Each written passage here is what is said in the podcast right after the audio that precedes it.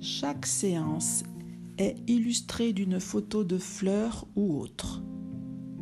Chaque photo va vous évoquer un souvenir olfactif ou tactile ou gustatif ou auditif, un ou plusieurs sentiments de plaisir, de souvenirs heureux. Cela éveille déjà une certaine énergie positive, rien qu'en regardant l'illustration de la séance de la semaine. Vous n'avez plus qu'à pratiquer pour engranger de l'énergie pour tous les jours à venir.